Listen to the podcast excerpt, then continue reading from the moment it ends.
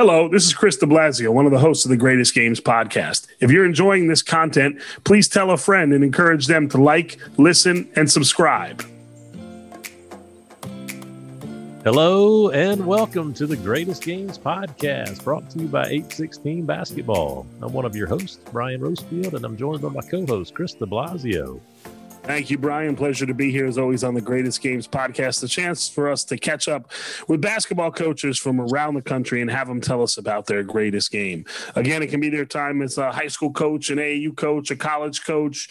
We haven't had any pro coaches yet, though, but just whatever game they consider to be their greatest game. You're efforting that, Chris de Blasio. And I tell you what, I don't know if it's an inferiority complex for me, but I'm really excited that we're going to this portion of the United States – an area that you said in pre-show chatting. I'm gonna I'm gonna ramp it up. You don't know much about. I, I just tell you what. I feel like I'm on a level playing field here with you, Chris De Blasio. We're going to Angola, Indiana. Uh, the northern part of Indiana, just below the border of Michigan, the Trine University, the head men's basketball coach at Trine University, Brooks Miller. Welcome to the Greatest Games podcast. Hey guys, thanks for having me. It's really, uh, really, really happy to be here.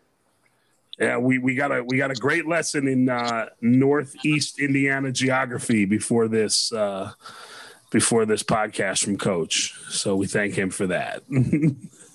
Tell us about all the interstates and places you can get to from Angola, Indiana.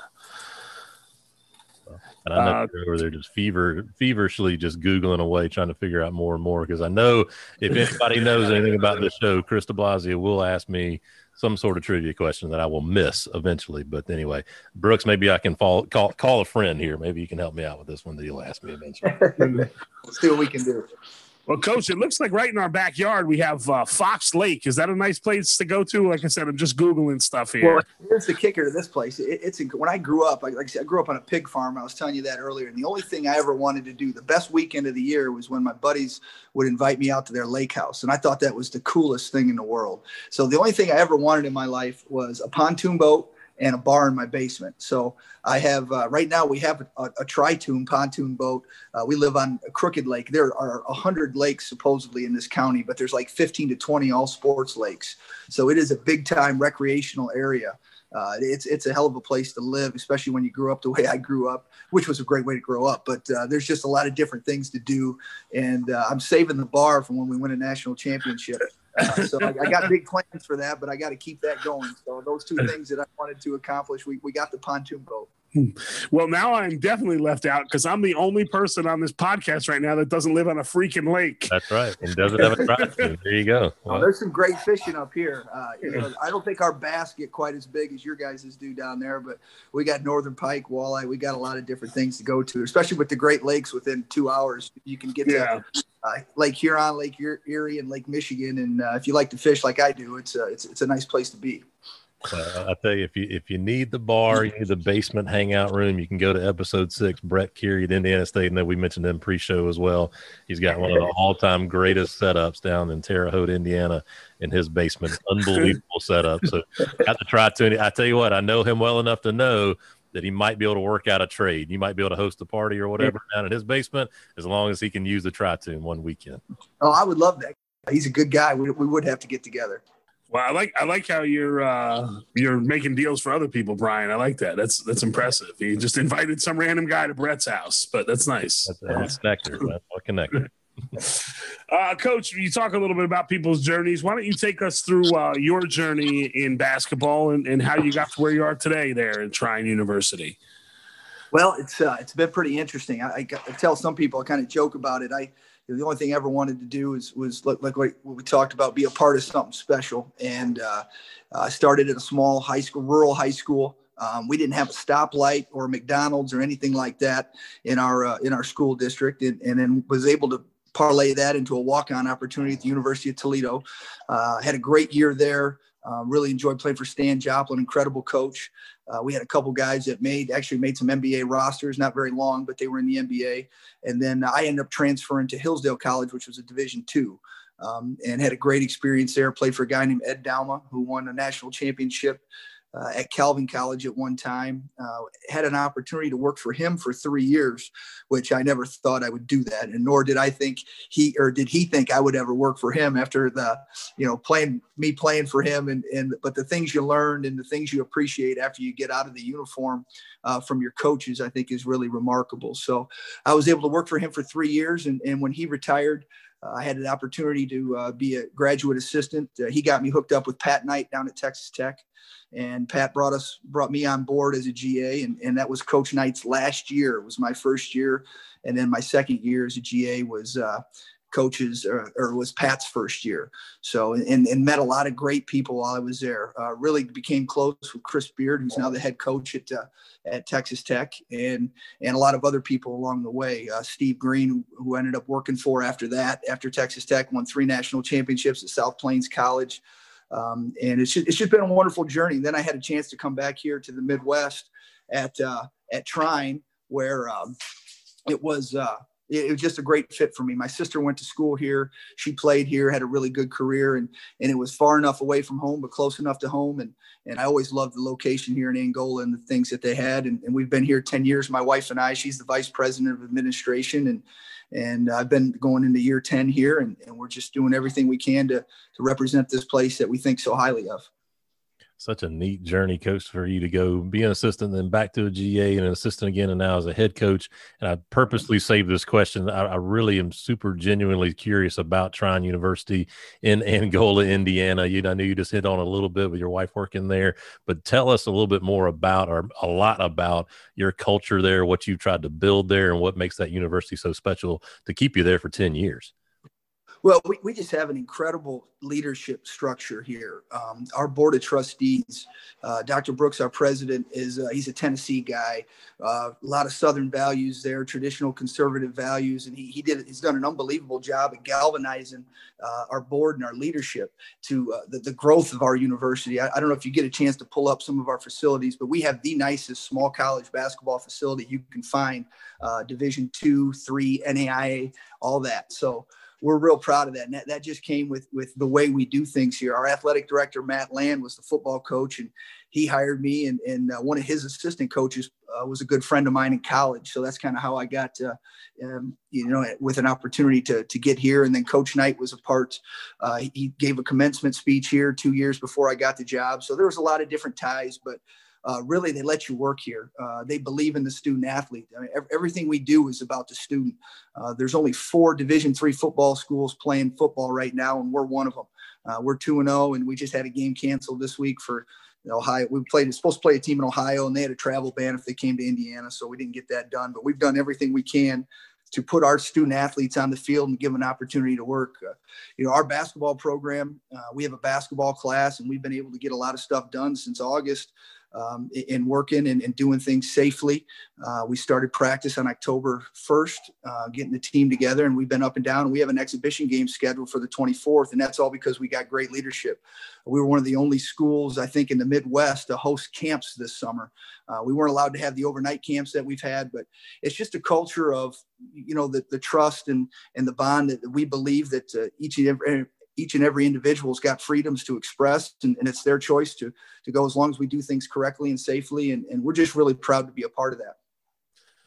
Coach what I, what I love is i would love to play just your little speech there for uh, not just high school athletes but high school students in general to realize there are great universities that they've never heard of all across this country that that have great cultures in in the university. And uh, like I said, there's just millions of these small universities that have these unbelievable cultures, and that's so great to hear you talk talk about Trine with such passion because uh, I've been to a bunch of these different schools and, and know people that have coached at them and worked at them, and uh, it's just it's it's a lot of fun to hear that and hear that passion that you have for for that place. Yeah, when I uh, went to, when I went to Texas Tech, uh, I really found out a lot about myself and what I was looking for. Steve Green and, and Chris Beard, and, and there was a guy named uh, Coach Les Fertig who worked at Ohio State when they went to those runs with Jimmy Jackson and some of the players they had. I learned a lot from those guys. It, and the things that they always expressed was it's not about, you know, you know, you want to chase a dream, but it's really about your situation. Uh, you got to really want to know, understand it. You believe in something that you're that you're talking about, that you're expressing. Uh, the people that you work for believe in you, and you believe in them, and, and that's kind of what we found here. I'm also not naive. I mean, I understand that a change of leadership or a lot of different things could happen. Uh, you know, anything can happen in, in the course of any type of career, but especially coaching. But we're just really proud of it, and we try to make sure that our our student athletes understand that when they step on the floor, they represent more than just themselves. I mean, they represent something really special. Uh, you know, a university that's had a basketball program since the since 1930. Um, you know, they're, they're, one of many teams that have put on that jersey and, and something that they represent. And coach, I just want to say uh, I have a Division three program up here. We had the coach on. I'm good friends with the coach, uh, Chuck McBreen at Ramapo College, and they have an outstanding facility. And I'm looking at yours. Yours is better. And Ramapo has one, you know, Ramapo has a a D3 facility that's better than some small D1s. And I'm just looking here at, at the MTI Center, and I got to tell you, it's pretty sweet looking.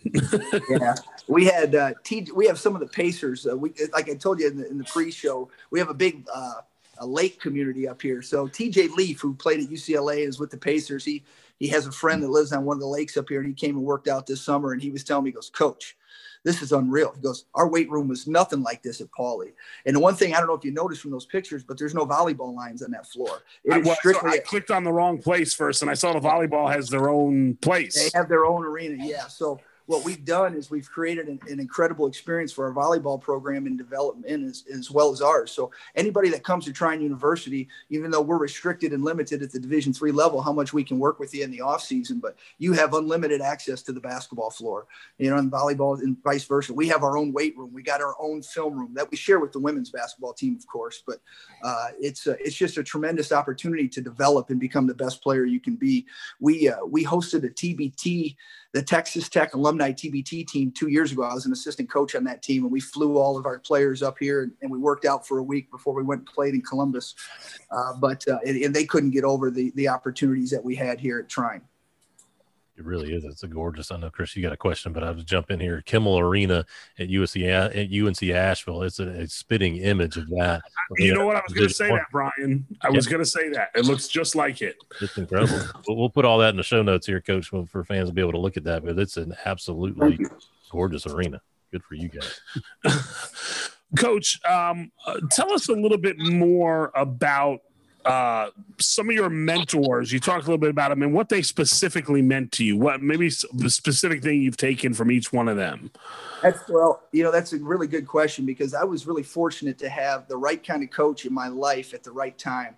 I lost my father in high school, and my high school coach became like an uncle and, and an older brother to me in a lot of ways. And he was more than that. He was my coach, but he wasn't a guy, he, he kind of understood what we were going through as a family at the time and maybe wasn't as demanding as some other coaches, but also nur- nurtured me in, in, in, other ways. I mean, I was the type of player I, I scored a lot. I, I was a typical small town good high school player. I probably averaged 23 points a game, something like that. Called my own timeouts and, and those things and learned learned that aspect of coaching. And then I went to Toledo and walked on, uh, where I played for one of the best coaches I've ever been around. Tactically was uh, was Stan Joplin, and I don't even think Stan knew my name half the time. I mean, it, it was, kind of comical. I, I, got to play in maybe three games that mattered. Uh, we had a really good team. But I, I just remember him. They, my buddies still joke with me about it. They said, "Oh, yeah, Brooks, just just go somewhere," you know. So that was the kind of player I was at Toledo, where I was really hardly even recognized at all. And then I transferred and played for a really successful coach, Ed Douma, who uh, became a, a, a, father figure to me in a lot of ways as well. Um, and I, he just every chance he got, he was ripping my tail for not doing something correctly. Just somebody I never felt like I could please, which at that time is what I needed, um, and really pushed and challenged me to become something better than I was. And, and having an opportunity to work for him was was really remarkable. And then you go to Texas Tech and, and you work for the greatest coach of all time, the winningest coach at that time in the in all of basketball, and it was a speak when spoken to. I, I, went from interviewing when, when Coach Douma retired. I was 27 years old, interviewed for a Division two head coaching job, was one of three finalists for it. And then I go to uh, Texas Tech and it, you know, if they say, Brooks, say the coffee's empty, it was my job to, to, to fill it up and make sure we had it. And, and to be a part of what coach, coach Knight did, I thought was really remarkable. And, and then going from with Pat and being around guys like Chris Beard and, and Les Fertig and, and uh, some of the players that we had that I learned a lot from with them. Uh, to go into to, to, work for Steve Green, who was is arguably one of the most successful coaches in all of college basketball. If you look at winning percentage at South Plains College, uh, I just learned so much from those guys. Everything was different. Uh, coach was the little things. Coach Knight was. Everybody said, "Well, what did you learn from Coach Knight?" Well, I learned how to shot fake. I learned the importance of the jab step and the pass fake. That's what we did.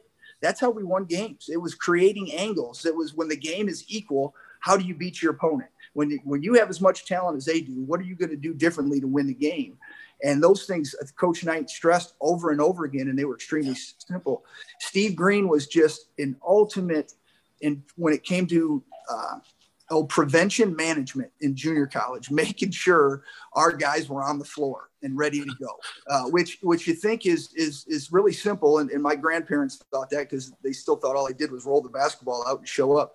But, but when you're coaching, it's so much more. And I learned I was involved in, uh, you know, in, in everything from recruiting international players to advising to teaching to doing everything laundry. Uh, i think anybody with a junior college background I, and i've heard coach beard say this multiple times out texas tech if you're going to hire anybody you hire some if you have a chance to hire somebody with a junior college background don't miss that opportunity. And what i mean by that is just the experiences you have that are like no other because um, you're recruiting people from all over the world let alone the country yeah, coach. Uh, coach, sorry, I was on mute there for a second. Um, I think that I think it can almost be said with with people who have been uh, managers or at real, real small schools. The same thing, like you said, those people that have kind of had to do everything. Um, I do want to go back to Coach Knight. We're going to get into your greatest game here in a minute, but uh, you said. Um, uh, about what the coffee. If the coffee was is out, it was you had to fill the coffee. You obviously uh, we we got to get your name from Bobby Siegel, a friend of ours who was a, a GA out there, and uh, I also knew another guy who was a GA out there who came to work at South Carolina, Steve Portland. But I believe he was there before you, maybe a year before yeah. you were there. Yeah, Steve, is Steve's mom was she a coach? She coached yeah, she coached at Penn State. State. Okay. Yeah, yeah, yeah, yeah. And Steve and I have been really good friends for 10, 12 years now, and both Bobby and Steve would always tell the would always tell this sort of story story. They said, you know, people are like, what's it like to work for Coach Knight? Does he yell and scream? And, uh, you know, and they were like, not all the time. That he said, but they both said every once in a while it was your day where he would just scream and yell at you. Everything you did that day was wrong. And they were like, and you got over it because the next day, it was okay. He was, you know, you were back in the good graces, but every once in a while, it was just going to be your day. yeah, and I never, you don't understand that until I think you're either a father or the head of a company or a head coach or in charge of something. Because there's just so many things running through your mind that you got to juggle. And, and, then sometimes it just takes one little thing that uh, and you know coach was uh, coach was really unique but it was a really unbelievable experience. And and i just remember that uh, I, I did not want to miss a minute where he was with our team that was my goal. And I had a great, I have a really supportive wife, and we just got married. Like we got married in Hillsdale, Michigan, and the next day we drove a U-Haul to Lubbock, Texas. And uh, you know, she was always supportive of me, but I spent every minute I could with that team around coach because I did not want to miss one interaction that he had with those guys. And it was just, uh, it was a real special time in my life. Oh, that that's how you know she was in it for the long haul once she once she got in the U-Haul the next day, right? I mean, that's Might be the best recruiting job of your life, there, Coach Miller. I don't know. No, you should meet her. It is. It's uh, it's going to be hard to top that one.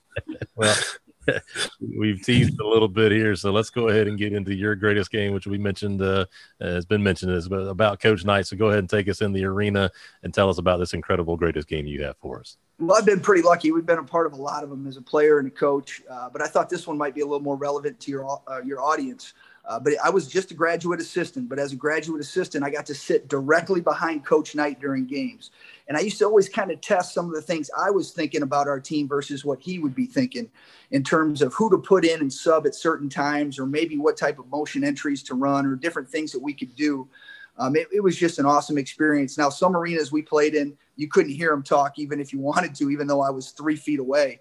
Uh, playing at New Mexico when Coach Alford was there in a sold out pit was uh, remarkable. Uh, and uh, when we were at Oklahoma State, and it felt like the, the, the noise was coming from the floor up when they hit a couple of shots to take lead after we had it. But the but the, the best game I was a part of with Coach's 900th win against Texas A&M, and the backstory is is really much more valuable than the game itself. Um, this was really where I found out how much respect I had for preparation uh, when Chris Beard had the scout. I'll never forget. We were coming off that loss to Oklahoma State, and we've already lost at Centenary, at Sam Houston State. This was not a very talented team that we had at Texas Tech that year, uh, let alone very experienced. And I remember walking into the film room with the guys and with their notebooks in hand, and Chris Beard was running the scout, and he looked at everybody, and I've never seen somebody say this so confidently and make everybody else says, "We play Texas A&M on Saturday or on Wednesday night, and here's how you're going to beat them." And he went through three things. He said, "No dunks. We were not given any angles in the post. And that was the biggest one that I can tell you off the top of my head. But he talked about Charlie, you're going to get the ball up to Charlie Burgess, going to get the ball up the floor as quick as we can. Uh, we're going to play behind these guys in the post. We are not giving DeAndre Jordan, lottery pick, um, Donald Sloan, NBA veteran, Joseph Jones, and Josh Carter, who were actually all conference Big 12 players at that time. And then Kirkland, I can't remember Kirkland's first name, but he was the starting point guard. I think he was eventually at least an all conference Big 12 player in his career. Uh, they were just loaded with talent. They were 15 and 2. It was Mark Turgeon's first year. It was the year after Billy Gillispie left and they were coming in number 10 in the country and we were struggling. But we left that film room going into preparation. I felt like yeah he's right. This is this is how we're going to beat these guys. We're not going to give these guys any dunks and angles. And you should have seen the clips the individual clips as coaches put up for these. It was incredible. And i'm coming from division two thinking whoa it's going to be tough for Damir and these guys to handle this. Uh, but we get so all week long, all we're working on is Coach Knight has Trevor Cook and Damir Suljagic, two guys that are about six seven and six eight, not very athletic, down screening, popping to the elbow, and just drive. Because the only way we're going to beat these guys is if, if their best players aren't on the floor. So we got to get them in foul trouble. And all week we worked on, and one of my things, my job as a GA was player development. So even after practice, coach said, I want Trevor doing 100 of these each day in the morning. And then when he comes back after practice, I want 100 more drives from the elbow. So, uh, long story short, that's what we focused on. And, and that's how we started the game. And this is, uh, you can go back and you can check the play by play at the 1942 mark. You'll see foul DeAndre Jordan, Damir Suljagic, mm-hmm. shot fake, drive to the baseline. And then, the, and he was upset because it was kind of a touch call. But I'll tell you, uh, coach, I man, I could go on to some coach Knight and some officiating uh, calls and things like that. It was unreal what coach could do to officials when he was when he wanted to. And we got a call to start the game. And then at the 1929 mark, we got another foul, DeAndre Jordan, two fouls. There's 13 NBA scouts sitting behind the, the, the scorers row watching him as a freshman, trying to decide where he's going to go. And he just comes off the floor, arms wailing, flailing around. And uh, I don't know. I can't even tell you what exactly the game was, but we got up like 10 or 12, I think, as the first half went on with him out of the game. We were able to do a lot of different stuff. They were kind of taking on a rhythm a little bit. Uh, we had a seven foot es- Esmir Rizvic who didn't play very much, but when he played, his job was to stay between the post guy and the basket. So he gave Jones some problems. Uh, and Beard had us really prepared how they attack the middle, attack the middle on the post entries. And I remember that was another one of the, the three things that we had to do keep them, the post guys from getting to the middle. And Ish did a good job of that. Um, and I don't remember what the halftime score was. They made a little run to cut it to like five. And then uh, to start the second half, I, I'm not exactly sure, but I think Jordan got back in there, got a quick bucket. And then he got frustrated and he turned his ankle a little bit. And he got frustrated with the fouls and everything else. And long story short, with DeAndre Jordan, he played 13 minutes and he was one for two from the field. And the foul trouble we think had everything to do, do with that. Damir Suljagic, who uh, he couldn't have averaged more than five or six points a game that year, he's played 28 minutes. He was four for eight with 10 points. And Trevor Cook came off the bench and was five of seven, and he was three or four from three with 14 points. And we won the game uh, 68 to 53. But all week, all we did was pop, shot, fake, drive pop, shot fake, drive. Those were the things we really locked into to get those guys in foul trouble. And then a couple weeks go by and we beat Missouri and, and coach decides that he's done. So um, after the Missouri loss, coach resigns. Pat becomes the head coach, and Pat wants to put his own stamp on things, and and uh, we all respected that. And and uh, but we changed a lot. And then, uh, and I'm not saying I'm not blaming this on Pat. It's going to sound like that. that that's not what I mean. Uh, we just made some adjustments to how we prepared for teams moving forward. And then a couple weeks later, uh, we go to Texas A&M and we lose 98 to 54, which was a 59 point swing from the first time around. So, uh, what I what I guess what I'm trying to say by that is, is just it, it, matters. You, you, know, the little mm-hmm. things really make a difference, and that's what I took out of that game. Uh, it was coach's 900th win, and there was a lot of pressure on him and a lot of pressure on the team, especially a team that didn't have a whole lot of of, uh, of talent. Although we won some big games that year, we also beat uh, uh, we beat Gonzaga in the Great Alaska Shootout, where we lost to Brad Stevens uh, in Butler, which was Brad Stevens' first year there. And one of the neatest things I saw there was how Brad interacted with Coach after after he beat us. I thought, you know, the way he carried himself. I remember because he would he didn't seem like he was that much older than me, which I don't think he is. And I was, yeah, just, I was just, I was really amazed. Uh, and and then. Uh, um, you know, so there was a lot of things that were really special to be a part of. But I thought that that experience in seeing how we prepared and the combination of Coach Beard and Coach Knight, and now seeing Coach Beard go on to do the things he does, um, it just was just I was just really lucky, and, and I'm still fortunate. Usually, when our year's finished, um, when Coach Coach Beard was at Little Rock, I, I, flew to Denver and hung out with the team when they played uh, when they beat uh, when they beat who did they beat there in the first round? Purdue in the first round there. Uh, watching him prepare against Purdue was the same thing he did. The same way he talked to his players at Little Rock was the same way he talked to that team preparing us for the scout when he was an assistant at Texas Tech. And then I was able to follow them the last couple years at the Final Four, and then the year before that when they went to the Elite Eight. So uh, I've just been really fortunate to be around those guys and, and, and really try to control the things you can control. And even then, it's may not be good enough, you know, but it's just the price of admission. Those are the things that you have to do. And, and we try to get our players to understand that, that these are things that really help prepare you in basketball is a tool moving forward in your lives and at the division three level, how are you going to utilize it? And, and that's, uh, that's what we try to remind them of every day. Coach, so I want to go back to the game and the, the preparation. You were talking about that film session. Now, I don't know if you, if Bobby told you about me or you read a bit, a little bit about my background. I was the, the video coordinator for South Carolina for nine years. So I'm, I'm thinking I've got film in my mind. And uh, you talked about some of the clips that Coach Beard put on there. I assume they were of the monster dunks that Jordan and those guys would have. I just want to tell a quick story, and then I'll. I, yeah. We were playing. We were playing Tennessee, and they had a guy Marcus Haislip, and yep. Barry Sanders Anderson was doing the scout, Rose. Barry was doing the scout. And Haislip caught a rebound dunk. Someone, he shot it himself from the free throw line and it just hit the back of the rim. It's almost like he did it on purpose, but you know he couldn't have because it hit the back of the rim. He took one step, caught the rebound with one hand, and just dunked it on like the entire Kentucky team. And I remember Barry going, Oh, should we put that clip on there? And I'm like, Yeah, because show our guys what's going to happen if they don't box out. Like yeah. they're going to be a poster if they don't box this guy out. And so we put it on there, and I remember showing it to the team, and all the guys were like, "Whoa!" it sounds like that's what Coach Beard did with with Jordan and those guys. Sure, and, and, you know we had the same thing that year with Blake Griffin was in the league, and and I remember when we made the adjustment, and we we had an opportunity to beat Oklahoma at our place when Pat was the head coach because of Pat and we, we're we're trying to decide in the film. Okay, here's some clips of us fronting Blake Griffin. Well, that he gets every offensive rebound when you front him. Well, here's a clip of us when we played behind him. Well, he took one or two dribbles and just reached over the top and hammered it through us. Uh, so what what do you do? You know, execution at that level isn't necessarily as valuable as the weapons you got in your arsenal. And we did make some great adjustments uh, to that Oklahoma game. Pat did, and we got ended up getting beat at the buzzer at our place after playing in a close game with Coach at Oklahoma. But but yeah, and and I think you can Coach Beard and Coach Knight. You keep it simple with those clips. What was the point? You know how many? There were so many different things we. There was only a couple things we could do. That's it. There's things we would like to be able to do that we could have showed them, but we had to focus on the things we could do if we had any chance. And that's what Coach Beard did. Is the, we got to stay between these guys in the basket and know that they want to get to the middle of the floor when they catch the ball in the post.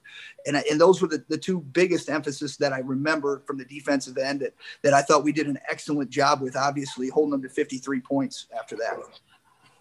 Some of the quotes here from Coach Knight, looking at an article here from the NABC, um, when asked to succinctly sum up his feelings after the win, Knight said, I'm glad it's over. And then this, he, he addresses all 11,000 fans that watched the game.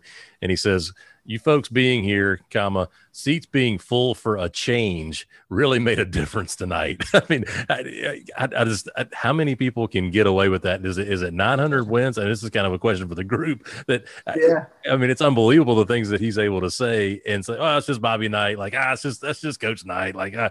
but if I said that, I'm, I'm ushered out the door by security. I'm done. Like, you know, sure.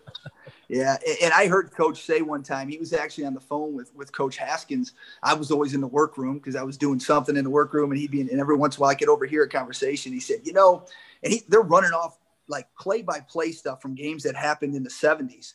And and then he said, you know, I'm working my tail off here to try to beat Centenary, and and I know, and there wasn't a lot of people at the games, and I think those things kind of frustrated him um, at the time. And, and, with that article, you could kind of tell with that statement. But um, you know, he just it never changed his work. I mean, we did the same stuff, tried to get these guys better at all the stuff they could do.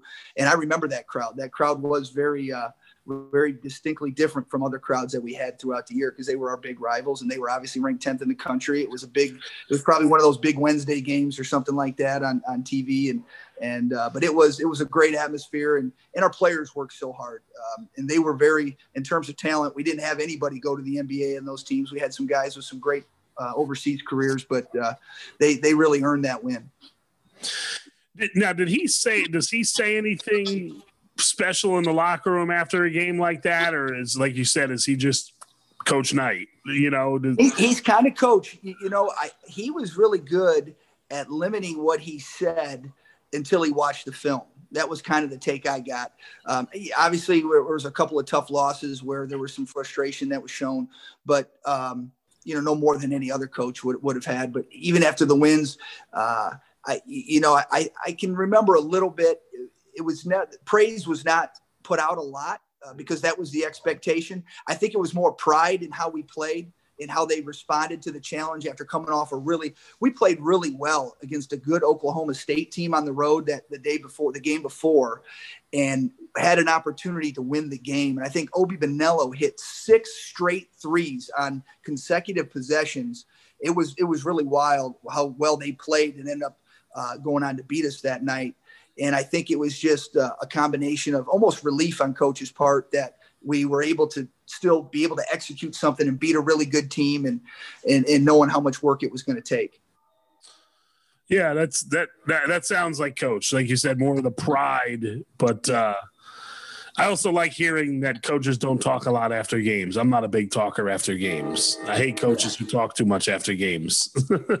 yeah, I do too because they're not listening. They rarely listen anyway. Thank you. you know, I mean, I, am serious. You know, you only get them, and then they're exhausted, and the last thing they want to hear is, you know, and and I do it too, and I did a lot more when I was younger, just yap and yap and yap uh, after a game. But now I try to keep it as short as we can, and then hey, we'll watch the tape uh, and and then see and go from there. So, um, you know, just things you learn in year ten as opposed to year one or two, and. Uh, you know, it's just everybody's personality. You know, like I said, I'm a fisherman, so people kind of fish to their personality. Some guys are really laid back; they like to throw the bobber out there and wait for it to go down. Other guys with high anxiety, like myself, I'm reeling in spinner baits and all of this type of stuff. To, you know, it, it's the same thing how you interact with the team. I think a little bit, but uh, but the intensity with coach was remarkable. Um, I can't tell you, like when he walked into a room, everybody checked their cell phones to make sure they were all flip phones at that time, made sure they were on silent. Uh, when he came, when he walked into practice, and uh, me as a GA, my job was passing. I, I mean, I, we, we would make as GAs, there was two of us, we'd make anywhere from probably 2,500 to 3,500 passes a day pre practice and then during practice. And when he walked in there, you did not not hit him in the chest because there was a chance it was your day, like Bobby said, and he was going to let you know. So, uh, and rightfully so, rightfully so. Our job is to, to get them better. We got to be as focused as they are. And I think that, uh, you know, his combination of, of what he could do. And then when he did talk to you, whether you were a GA, a player, a coach, he made you feel really important. And I think that's an extremely valuable skill when you're one on one with someone to make them feel like you're the only thing that matters to them in that moment. I think is really special for any type of leader. Um, you, know, you try to carry that over into parenting or whatever it is you do. Uh, but those were things that I saw from him and Coach Beard in particular that were really, really, uh, really special. That you can't duplicate those things, though. I mean, as assistant coaches that go on and try to do stuff to do it like him, you know, we, we run motion here. We run very similar motion to what we had at Texas Tech, uh, but it's it's not Coach Knight because I'm not him. And, right. and I could never be him. So we have to make adjustments to what we do based on my personality and our staff, and then along with the players that we get. So yeah, no, that's that's that's so true. I love hearing about the passing. That's great. Make sure you you got to hit him in the chest. Yeah. Uh, Coach, we like. Yeah, oh, but I got to jump in real quick because you're right. I mean, it's it's it's the passing, but it's also the catching of the passes. You know, sure guys coming up the, uh, uh, off the, from the baseline or whatever. I remember Trey Kelly used to throw the hardest pass ever. My hands would be red at you, especially early practices. I wasn't used to it yet, you know, and it's unbelievable how many passes you throw. But I'm just reminded too, going back to episode 35 with Darby Rich, who's at the University of Memphis now as their strength and conditioning coach, talking about just that laser focus that Penny Hardaway has, and it just sounds like just what what what all the all time greats have and what Coach Knight has, what you're describing there. So, Chris, just go ahead. I just wanted to jump in real quick on that one. I wanted to say also that I believe believe episode 50 something we're at now. That's the first fishing analogy we've had. is terrific. Uh, especially for a non fisherman. I have no idea what you're talking about, but it sounds good. Coach, we like to end on this fun question. You talk about 10 years at Trine University. If I talk to a player that played for you 10 years ago and I talk to a player that played for you this past year, and I said, What does Coach Miller say over and over again? What's the one phrase he says over and over again? What would they say that phrase is? Keep them out of the middle. Keep them okay. out of the middle. Yeah, I mean that's it's funny. That's a great question. Uh, I actually had a uh, one of my the players from my first couple years at Trine. We won a championship two years ago, and he said, and he told me, and I kind of took this as a compliment. Yeah, our relationship was enough to do that, I guess. And he said, you know, it's been fun watching you evolve as a coach over these last few years. you know, and I look back and there were some conversations him and I had in front of the group that probably could have been avoided uh, at that time, but you know that I've learned from myself. So, but no, it, it's uh, I, I think you know, I reached back to those older guys. Had one of our former players come back and referee this weekend uh, our, uh, our an inter squad scrimmage. He's an official now, doing really really well, and uh, it's it's fun to to figure that out. But yeah, I would think so. I think it would be keep them out of the middle. That would be it's something we've always tried to do, and and uh, something we still do today. I love that too, Coach. That you didn't hesitate. Lots of times we ask coaches that question, it's like, oh man, it's a great question. I don't know, I don't know, and you're right into it. And keep them out of the middle. I love it. I love Keep it. it simple. Don't don't complicate it. Don't give them too much. I can picture you, Coach, too, blowing a whistle in practice and being like, Jim, where is the guy?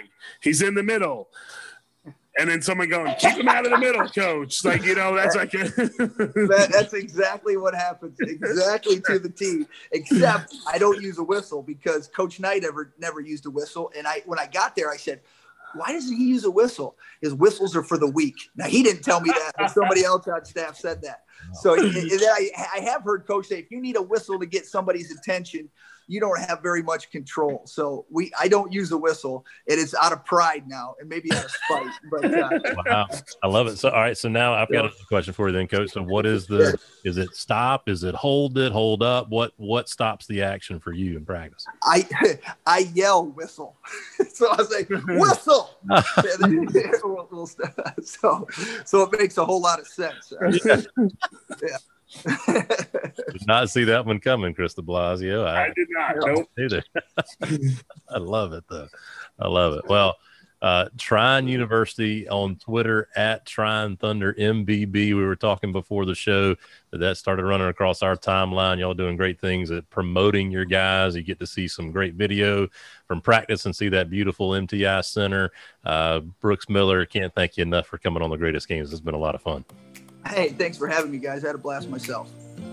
I tell you what, we will, like I said, we'll link a lot of this stuff in our show notes for our fans. But let's go ahead and put a button on this one here. So for my co-host Chris de Blasio, I am Brian Rosefield, and thank you for listening to this episode of the Greatest Games.